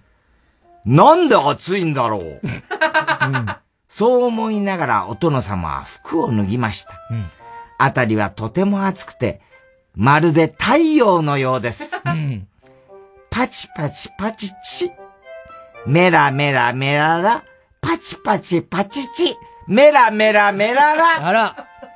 だんだん音と暑さが大きくなっていって、お殿様はこう思いました。何か変だぞ本能寺ですが、お殿様こと織田信長は本能寺が変なんじゃなくて本能寺の変だということに気づきませんでした。ここがテストに出るところだからみんなで一緒に覚えよう。めでたしめでたしめでたくねえだろね、本能寺の変ね。お殿様。ラジオネーム、どうにもならんよ。うん。知る男優の太郎くん。もうダメだろ、絵本で。ドキドキドッキン、バクバクバック。知る男優の太郎くん。今日は撮影初日だよ。大好きな女優ちゃんを目の前に、太郎くんを含めた10人が横並び、シコシコシコシコシコシコ。女優ちゃんの裸を見ながら太郎くんは必死にお仕事頑張るよ。だけど、あれあれ？困った困った。どうしよう。太郎くん、緊張で。おちんちんがしぼんじゃったみたい。周りのみんながはいはい手を挙げる中、悔しそうな太郎。仕方がないから目をつむって、初恋の花子ちゃんを思い浮かべてみよう。むくむく、むくむく、むくむくり。わーい！無事に元気を取り戻したよ。あれよあれよとピュッピュッピュッ。やったねやったね太郎くん。明日も撮影あるからね。今日はうなぎでお祝いだ。おしまい。どういう話でした？そんなよ。宛先郵便番号 107-8066 火曜ジャンク爆笑問題カーボーイ。メールは爆笑@tbs.co.jp。 絵本のコーナーの係までお待ちしております。火曜ジャンク爆笑問題カーボーイ。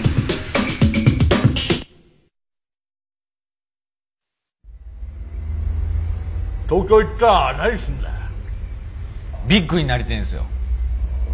ああ、そうか。ビッグなったよ。テレビで俺の話してくれよ。 DVD 空気階段単独公演パート。家ついてっていいですかっていう番組なんですけど、本番だー。キングオブコント2021チャンピオン空気階段初の全国ツアー、その最終公演の模様を完全収録。どうしたスモちゃん、ずいぶん早いじゃねえか。鳥人、伝説の鳥を探しに行くの。そうだ、俺も行くわ。税込み3,850円で販売中。詳しくは TBS ラジオのイベントページで。ここでルイと KT のしどれミラクルをお聴きください。チャレン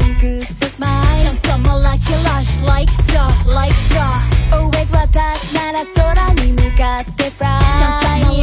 ャーキラキラ光る You and I。 いつもの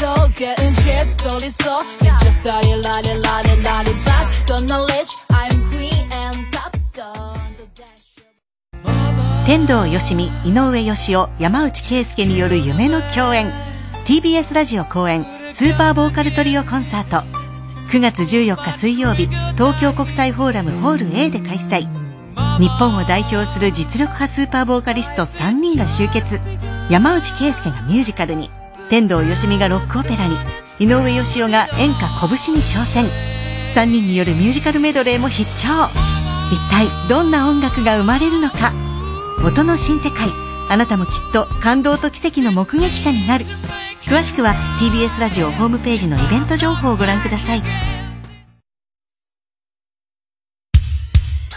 曜じゃん。爆笑問題カーボーイ。さあ夏の新コーナー祭り続いてのコーナーはクソサブスク。はい。動画、音楽、雑誌、タクシー、ラーメン、おもちゃ、いろんなジャンルで展開されている定額料金サービスサブスクね。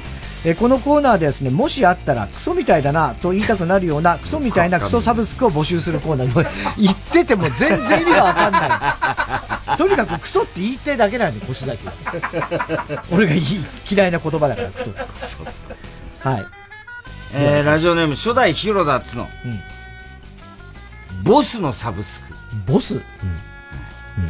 月額料金を支払うと、家の向かい側の建物で待機している、石原裕次郎のモノマネ芸人裕太郎が窓のブラインドの隙間を広げてこちらを見ている視線目線が見放題どういうことなんだよ全然よくわかんない読んでもねえ裕太郎何してんのずーっと待ってんのボスのサブスクねどういうことだからなちょっとこう現実に置き換えらんない。置き換えらんない、ねうん。ペンネーム今に見てろドッカン。一コマ目サブスク。一コマ目サブスク。はい。あらゆる4コマ漫画の一コマ目が読み放題。いやあんまり意味ねえよ。全然わかんないオチとかね。面白くない人。一コマ目だけ、はい。これはクソサブスクだね。でも確かに漫画はそういうのね何ページ1巻だけとかね。結構あるよね、うん、あ無料みたいな1巻だけ無料みたいな1巻だけ無料か、うん、で読みたかったらお金がかかるああせめて3コマ目までだったねまあねでもそれも嫌だけどやらしいけど、ね、一番気になるじゃんでもそれが一番金払いたくないんだよそうねでもそこで釣られてお金払うのもちょっと尺に触る気もするしなラジオネーム金のマンタです、うん、デーブ・スペクターのサブスクはい本番以外を盛り上げてくれる。確かに。ずっとこの間もドイツのなんか、あの女の子。ね、初めて来たモデルのね、うん。ドイツからちょっとデーブさんね、喋れるんだよね。ちょっとできるのよ。ずっとドイツ語で口説いてんだよね。そう。第二外国語つってたけどね。ラジオネーム、論より証拠の大ライス。うん早見優、あ、違う。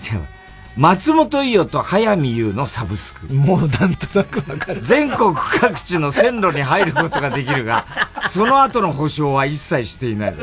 もう入らないから。もう入らないです。ね。どういうことなんで、これでもよくわかんないんだ。誰がそれ必要とするんだね。来てくれるってことは、伊代ちゃんと優ちゃんが。ねそんな暇なわけないしね。そうね。どういうことなんだよ。入れてどうするっていう話だよね。そうだよね。それほどお前はどうやって写真撮る。なんよくわかんないんだこのクソサブスク。まだみんな理解できてないんだよ。どう書けばいいのかが。なんで採用されたんだろう。よくわかんないんだよ。ね、全然わかんないんだよ。ラジオネームストレンジラブ。図書館のサブスク。はい。めちゃくちゃ美味しい。給水器が届く。全然わかんないよ。図書館はサブスクだろだって。まあ言ってみりゃね。そうだけど、給水器があるのね。図書館ってよくね。そういうことね。そういうこと。そこかよっていうことで図書館ね、本のサブスクかと思ったら、給水器かよみたいな。図書館はもともとサブスクじゃない。まあまあそうですよ。あっちが先だろ。まあね。まあ無料だから大会図書館は。ラジオネームシカトロック、うん、桂小枝のサブスクパンツを脱いだ状態でベッドの上で寝ると翌朝股間の上にプリンが乗せられてだからこれサブスクなのかっていう話なんだよサブスクってこういうことなのかっていう話なんだよ月額いくら払ってみたいなことなんですねいつでもプリンがもらえる桂小枝だろうそれはサブスクじゃなくてなんだよ小枝師匠がそれをやってくれるってことだからいや分かったいろんな大量に加入したらどうすんのかね、一晩中忙しいよもうプリンをだからその誰がそれを望むんだよこの間しそ丸がね、うん、ね久々に大阪で陽性ですわってメール送ってきたら、うんうん、交番表写真でさ、うん、添付したんだけど、うん、鳥が桂小枝で膝がしそ丸なんだよこれですわもうドキドキですわとか言って俺が散々言ってんじゃんここでそうねだお前絶対、この後はプリン落語でお楽しみくださいって絶対言えよっつって返して恐ろしいこと言いまんなーって言ってたよそういえばしそ丸さんからなんかおせんべいそうおせんべいね届きましたおばちゃんの日だからねそうしそ丸さん8月3日かなね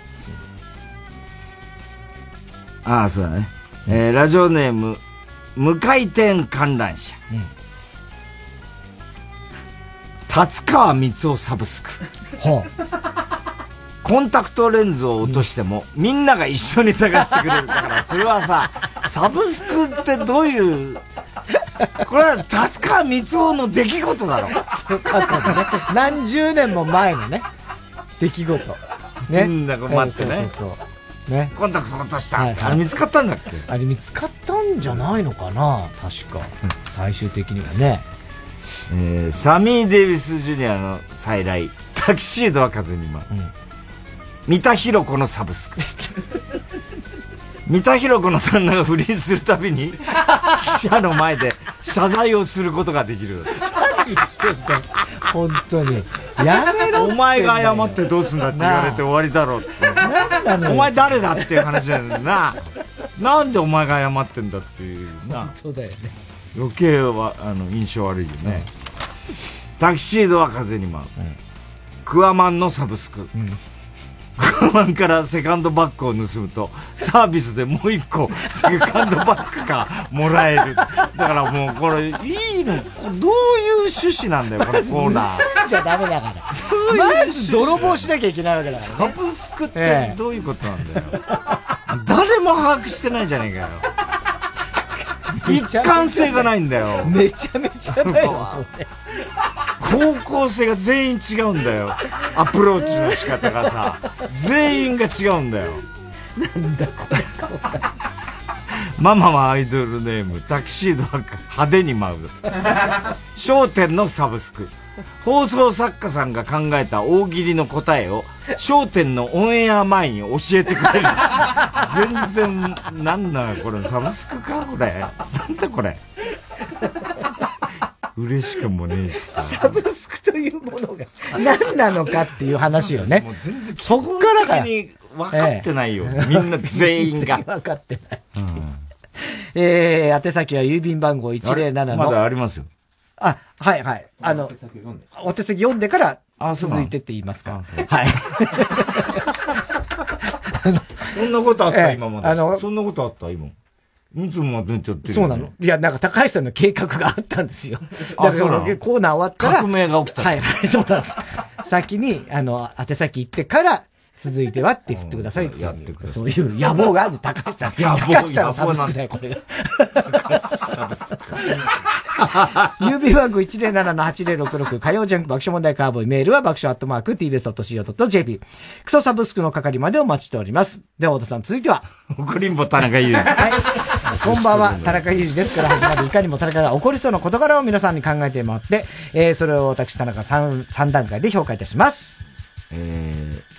大吉ねねぼう、うん、呼ばれれば2度目の採用ラジオネーム大吉ねねぼうと申します、うん、ちなみにチャトラが大吉で、うん、白猫がねね吉ですだろう2匹飼ってるんだね、うん、中年会社員の田中裕二です、うん先日仕事で都内某所に向かいました、うん、現場は駅から歩いて20分ほど、うん、その日は猛暑日で、うん、歩いているだけで汗だくでした、うん、暑いなぁ頭クラクラするなぁと思いながら歩いていると現場までもう少しのところで老夫婦に声をかけられました、うん、見た目は品のある身なりをしておりすみませんが〇〇にはどう行けばいいですかと区役所的な施設を行ってきました、うん、地元でもなくピンとこなかった私は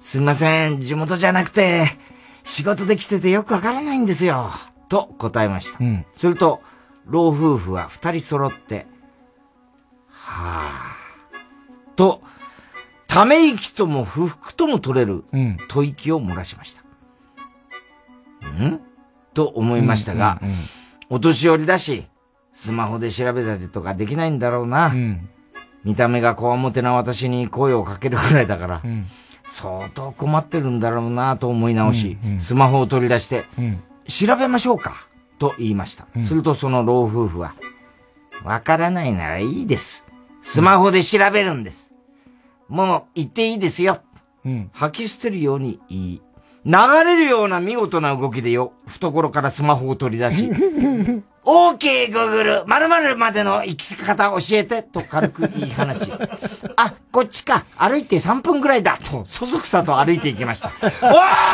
い真夏の午後に狐が狸に化かされたような気分だぜ人を不快にさせる狐じじい狸ババアスマホを使えんならさっさと使っていけやわしに声をかけるまでの時間声をかけてたからの時間全部無駄やんけああもしかしてわしがグーグルに見えたそれなら申し訳ない謝りますすみませんでしたいや見えるかい中年小太り小表会社員がグーグルに見えない仮にわしがグーグルに見えたんやったら眼科行こうその眼科は一緒に探したるわあ、そっかスマホがあるから探せるかわしいらんわな田中さんこれってムカつきますよねいやムカつきますよその後何事もなく仕事も片付き帰路に着きました、うん、つまらないネタでございますがどうぞお納めくださいいやいやいやいや、ムカつくねー。まあ、今時のね。OK、Google ちゃんと言えちゃう。おばあちゃんもそれなんでしょうね、うん。なんだろうね。なんで聞いたんだろうね、一回ね、人に。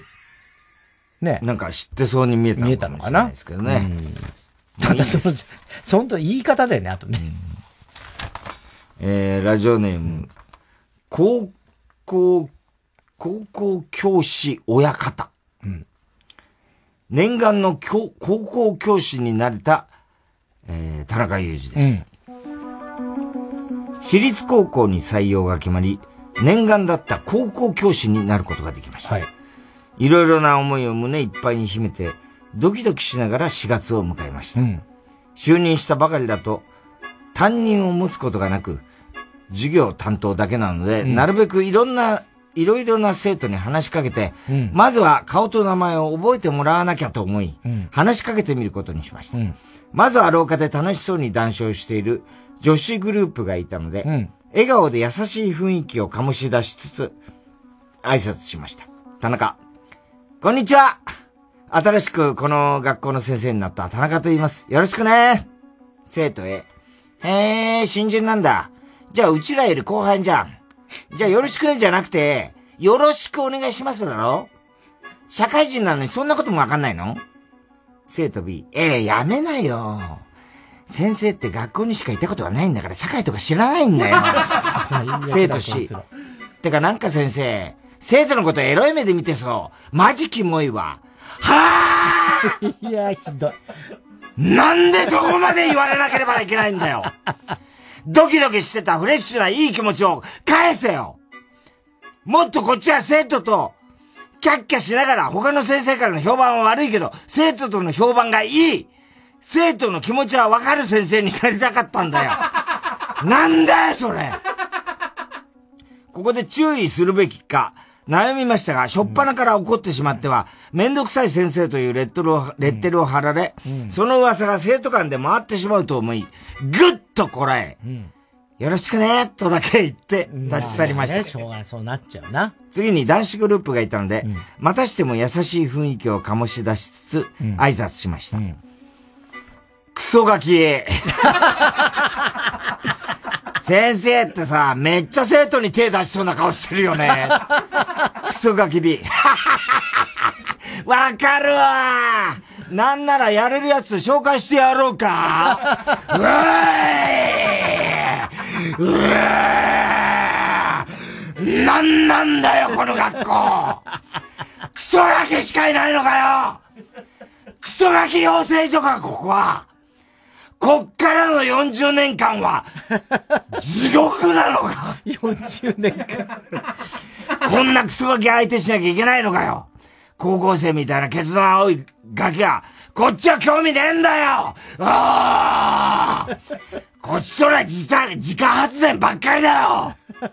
やれるやつ紹介してくれるなら、もっと成熟した大人女性を紹介してくれ。そういうことじゃねえんだよ。おめえらみたいなケツの青いガキに、まだせっせは早えよ。せっせってなんだろう。あ、せっせは早えよ、うん、ちゃんと自分で自分の飯稼げるようになってからにしろ。田中さん、これってムカつきません？超ムカつくでしょ。そんなこと言うのね。ちょっと荒れた学校に来ちゃってねえ。これからの40年、40年って考えたらほんとちょっと、うん、いやー先生は大変だと思うよ。もうあんま怒っちゃいけないしね。今女そうだね。そう、うん、ねえ。郵便番号 107-8066 TBS ラジオ火曜ジャンク爆笑問題カーボーイ。メールアドレスは爆笑アットマーク tbs.co.jp。 住所氏名も忘れなく。おこりんぼ田中裕二のコーナーまでおはぎメールをお待ちしております。さあ、9月21日発売のカバーアルバム流しの王者2から先行配信です。ミス王者、恋愛ニートの曲歌ってた人がね、カバーアルバム六本木純情派。 You've broken my heart。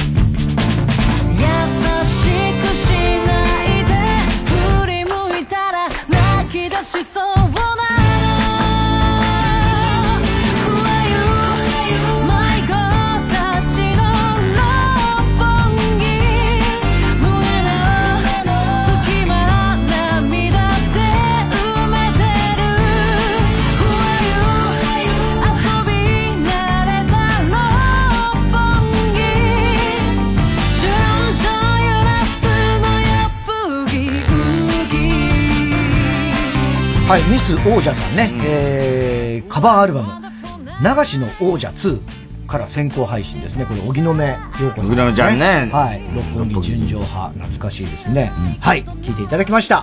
では続いてもう一つコーナーいきます。哲学的。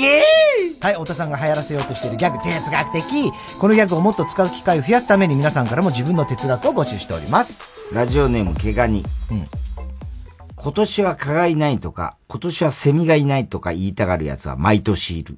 哲学的。確かに。毎年ね。今年蚊いないよね。ね。あと、今年の風はしつこい。ああ、ごめんなさい。毎年言ってる。でも、コロナになってから言わなくなったね。そうだね。そうだね。今年の風はしつこいって必ず言ってたもんな。ラブリーネーム、明太子。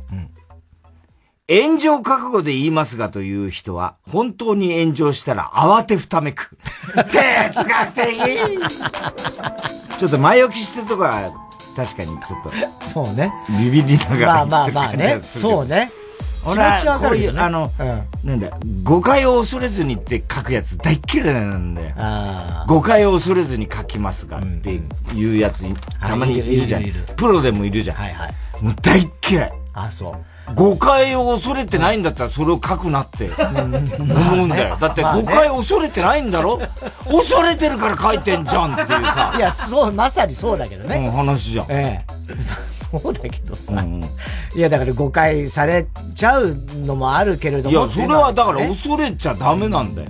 いや恐れない人は、いや普通嫌だもん。だから嘘だろって話だよ。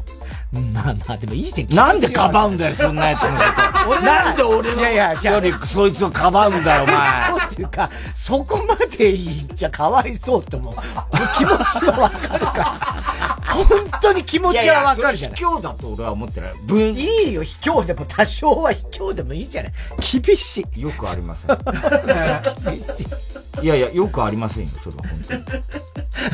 僕は文章のプロとして言ってるんですよ。わかりました。その書き方は卑怯です。わかったよもう。本当にわかった。わかってないですよね。僕は許しません。嫌なんですよ。厳しい。厳しいんですよ。だってそれは、僕は、僕はじゃねえよ。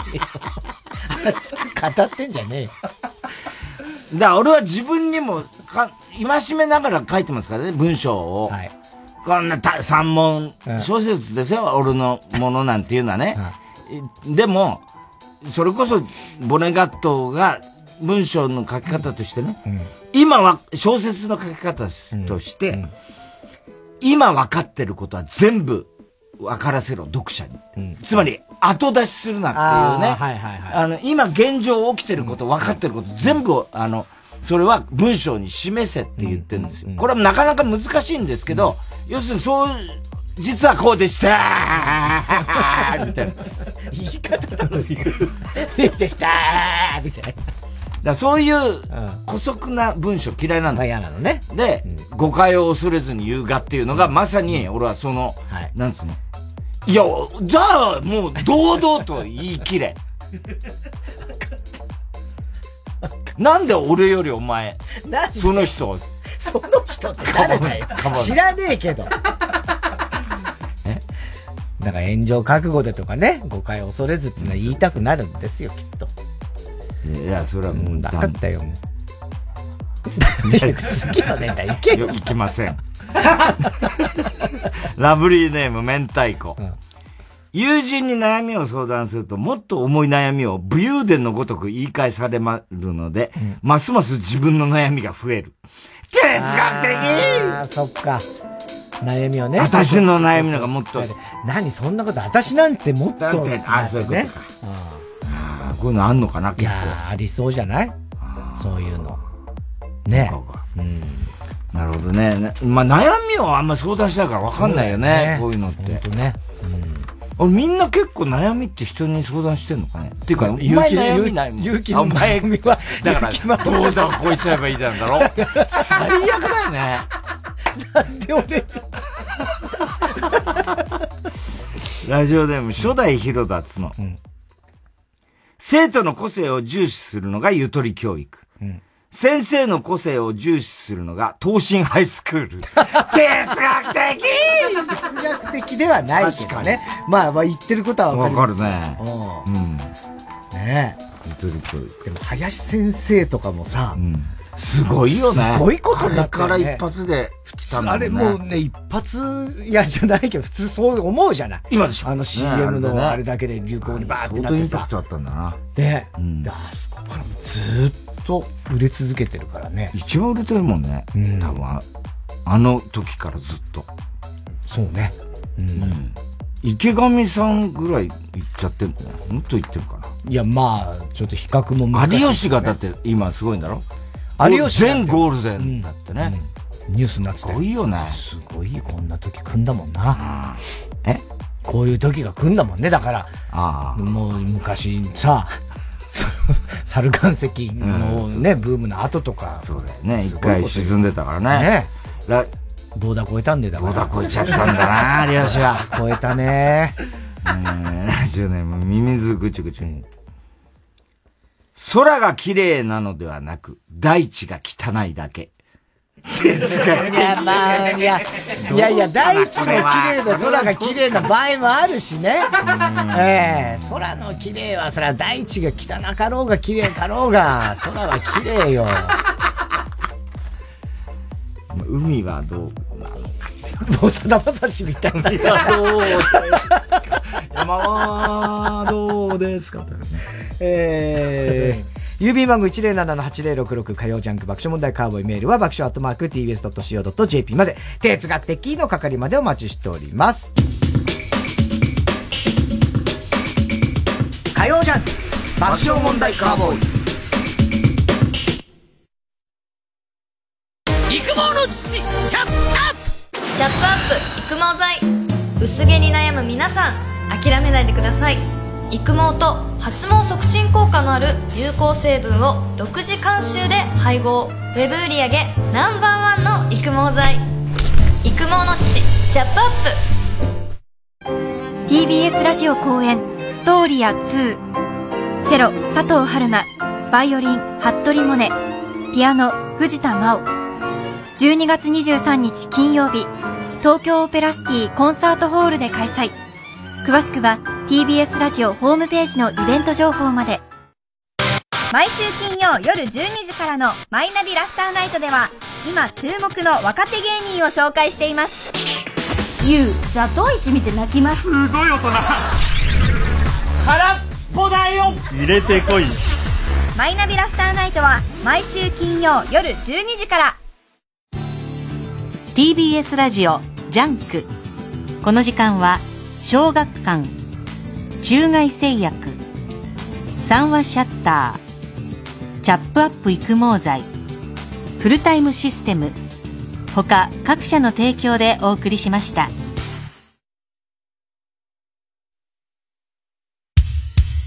火曜ジャンク爆笑問題カーボーイさあ今週のショーの発表です。今日はですね、ラジオネーム大体和音。うん、これは絵本のコーナーで2つ採用になりましたね。はい。ごめんなさい言えたねっていうのと、謝罪会見。パチパチパチ。何の音だろうってなんか変だぞ。変の本の字が変。はい。サブスク？クソサブスク。クソサブスクと違いコーナーの意図を見事に掴んだ作品であるという高橋票が。なるほど。はい。番組特製のクレアファイルを差し上げます。では、最後のコーナー行きましょう。カーボーイはなさてはい、溺れたエビさん、バカの散歩です。今週のカーボーイの放送の中で起こりそうなことを予想してもらっております。これ難しいだろうね。もうずっと2週ね。あとだからね。先のやつだからね。ただし、弱らの予想限定ですよ。RCC、広島、川村ちゃんがですね、はい、高校時代っていうか、中学時から、うん、英語の時間に、うんあー友達に、うん、あー負けた一本取られたと思ったことがありました。それは何でしょう。英語の授業中ってこと？英語の授業中一本取られた。あーこれ負けたーって思ったんです。なんだろう。先生が先生に対して川村ちゃんは先生すいませんって言うのに、うん、ティーチャーつって。一本取られちゃうね。一本取られちゃうでしょ。えい、ティーチャー。違う。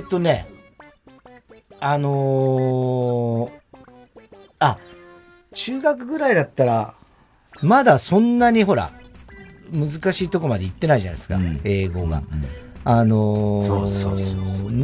だけど、その友達は、うん、英語で、別の、うんなんていうの教科書っていうか、英語で書いてある、なんだろう、歴史の本とかを読んでた。何言ってんの全然わかんない。いや、違う。だから、英字で、英字、そう。英語のうん。原書というか、英語で書いてある歴史の本とかを読んでた。全然わかんないけど。正解は、はい。英語の授業の最初の頃だから、うん、自分の名前をローマ字で書くんですよ。その時に、うん、全部の母音が、A の子がいたんです。いやいやいやいやいや。一本ン取られたじゃん。川村綾菜は、川むが U なんですよ、一個だけ。だけど、その他の人は、例えば、川原、あべ、北斗の拳みたいになっちゃってそういう全部が A っていう人がいた。あと中根ちゃんがびっくりしたの、これ絶対言っちゃダメなんだけど、うん、昔クロマティと付き合ってた昔よお前現役引退した。すごいことよそれ。ラジオネームバナザーとアップショー、うん、この放送が収録が8月2日だが放送は1週間後の8月9日ということで、うん、太田さんが1週間後にこんなことが起きてるんじゃないかということを想像して、いやーみちょぱ大変だねと適当なことを言うだろああそういうのありそうねありそうねいいそうだね、うん、初代広達の新コーナーの絵本のコーナーに林真理子先生が考えた原稿用紙100枚分の長編が送られてくる。すごいね学長ね。ペンネーム今に見てろドッカン。太田さんがクソサブスク、田中さんがクソ少女漫画夢子、高橋さんがクソ社長と書かれた T シャツを着ていて、これで秋葉がクソ全裸監督だったら腰崎が好きなクソがついたコーナーが揃うぞと秋葉さんを見るも、秋葉さんはスターウォーズエピソードクソと書かれた T シャツを着ていてあーそんなコーナーもあったと盛り上がるとなんだそれ。ああ、夢子ってあってね、クソ少女漫画夢子あったなー、うん、そう本当好きなんだね腰崎クソが。そうなのよ、そうなの。ということでCD 田中ね、ちょっと2週続けてすいませんお休みになっちゃいましたけど、来週はもちろんやりますのでね皆さん、だから先週分の生放送分も。はい、だから先週ね、生放送でゲストでね、お見送り芸人しんいちくんと長野くんね、本当にね、ありがとうございまして来ていただいて、もう大変盛り上がりましたけれどもね。まだわかんない。もう本当盛り上がりました。ね。もう、長野が最高、あんな号泣するとはなかなかです。感動したのかな？みちょぱ乱入。ね。すごかったですね。すごかったけどね。ということで、まあ特に二人もね、もう絡んで、来ると思うので CD 田中お待ちしております。それから新コーナーね、ボーダー超えちゃえばいいじゃん。それから絵本のコーナー、クソサブスク、特にクソサブスクは皆さん本当ちょっとサブスクというのは何なのかというのをもう一回ちゃんとね、勉強して、ただ一番ちょっとこう化ける可能性もちょっと今のところ出てきてるような気もしますけどもね。はい、3つの新しいコーナーもお待ちしております。すべての宛先郵便番号 107-8066 TBS ラジオ火曜ジャンク爆笑問題カーボーイ。メールは爆笑@tbs.co.jp。 太田さん明日は水曜ヤングジャンク。山里お前今そういう状態なんだとにかく子供は気をつけろ山里亮太の不毛な議論です。さあピッチャー振りかぶって第1球を食べたこれは何刀流なんだ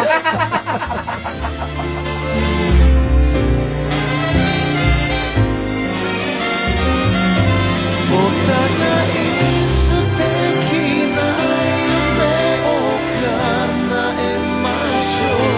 一緒に歩いた旅路は果てなく